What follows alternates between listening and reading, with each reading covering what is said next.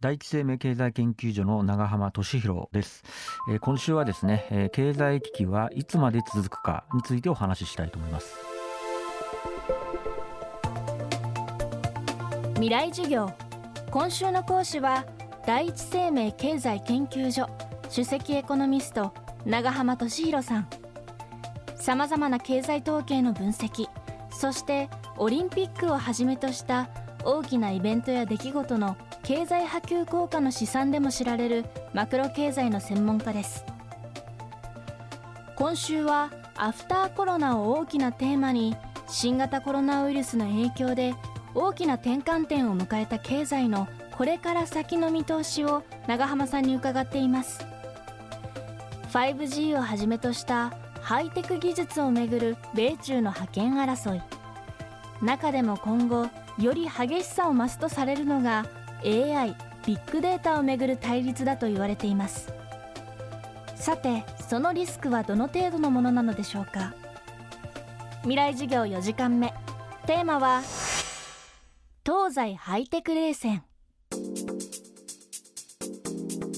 はい、やはりあの AI ビッグデー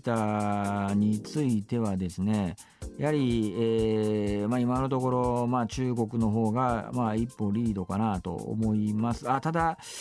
どうですかね一方でそのこの AI とかビッグデータを、えー、用いて非常に大きなビジネスをしているのがまさにいわゆる GAFA と言われる GAFAM とかでも言われますけどもアメリカの巨大 IT 企業なんですね。そういったことからするとやっぱ国レベルで考えるとお、まあ、中国の方がやや有利かもしれませんけどえー、企業レベルで考えるとまあ今のところそうは言ってもやっぱりアメリカの GAFA がまあ牛耳っているのかなと。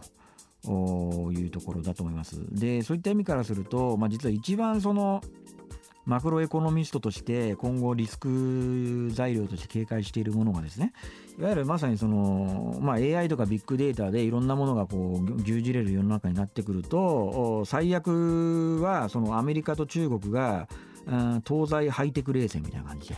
完全にその分断をされてですね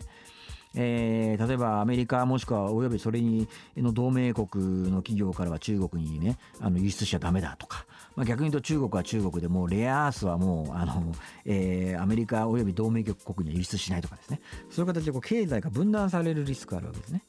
まあ、そうは言っても分断されてもですね西欧っていうのはあ,、まあ、ある程度、まあ、常識があるというか行き過ぎたところには、まあ、規制が入ったりとか、まあ、そういった動きになりやすいんですけどもうなんか中国みたいな一党独裁だともう正直その、まあ、無法地帯的なところもあってもうやりたい放題の部分もあるわけですよね。でそういった国の経済規模がちっちゃければよかったんですけど大きくなってきちゃっていてかつさらに今回のコロナショックによってえーまあ、ワクチンも、ね、中国でも開発してるしでいろんなところをこう、ね、新興国の開発とか手伝ったりとかこうしていく中で、えーまあね、中国マスク外交なんていう話もありましたけどもどんどんこう中国がですねこう他国を味方につけていくようなことをしていくと、まあ、かなり厄介なことに、まあ、なるんじゃないかなと。まあ、だからこそですねアメリカもそうならないようにですねえー、なかなかアメリカだけでは難しいので、まあ、同盟国っていうことで、まあ、日本であったりとかオーストラリアであったりとかインドであったりとか、まあ、そういったところをね、えーまあ、会合したりとかしてますけどもいかに、えー、他国とアメリカは協力関係を結んで同盟関係を結んで、えー、中国に対峙していくかというところが、ま、非常に大きな鍵を握るんだろうと思いますね。この米中による覇権争いは多くの指揮者がまだまだ長期化すると指摘しています。日本はもちろん世界経済全体に影響を及ぼすこの対立の行方。そして収束がなかなか見通せない新型コロナの問題。先行きの予測が大変難しい状況が続いていますが最後はこうした世界の流れをしっかり読み解くためにはどんな経済指標に目を向ければいいのか長浜さんに伺いました。あのー、やはり世の中の流れに敏感にアンテナを張っておくことが必要であってで実はそれってあのできやすくなってきているのかなと思ってますで一般の人がやっぱ一番注目すべきは私は株価だと思ってるんですよでなんでかっていうと株価っていうのはあの日々動きますしそれはその何か事象が起きた時にそれを専門家が投資家が早く織り込んでかなり敏感に反応するんですね。となると、まあ、株価見てるだけでも何にもならないんですけど株価を見ていて何か変動した時にこれがどういった要因で動いたのかっていうことをですね、えー、やはり見ることによってかなりビビッドに今の世界情勢なり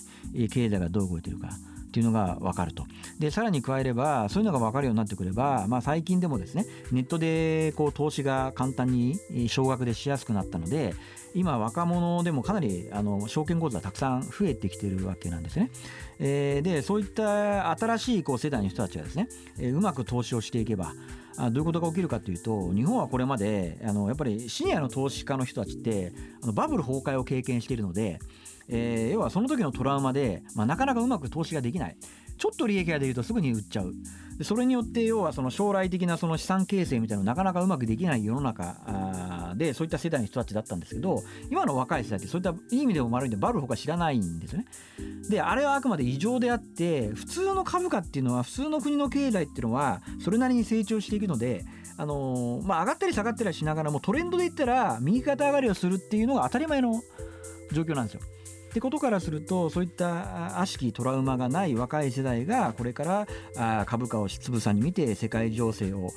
把握して、え、少額ずつでもいいから投資をしていくことになればですね、え、いろんな世の中のことも分かってくるしかつ投資で、え、将来の備えに向けてもですね資産を形成できるということになってくればですねこれまで失われた30年とか言われてますけどそういった経済がこれからの若い世代がですねそうしていくことでこう払拭していける新たなこう日本がこう築いていけるんじゃないかなという意味ではですね私は株価非常に重要なんじゃないかなと思います。未来授業。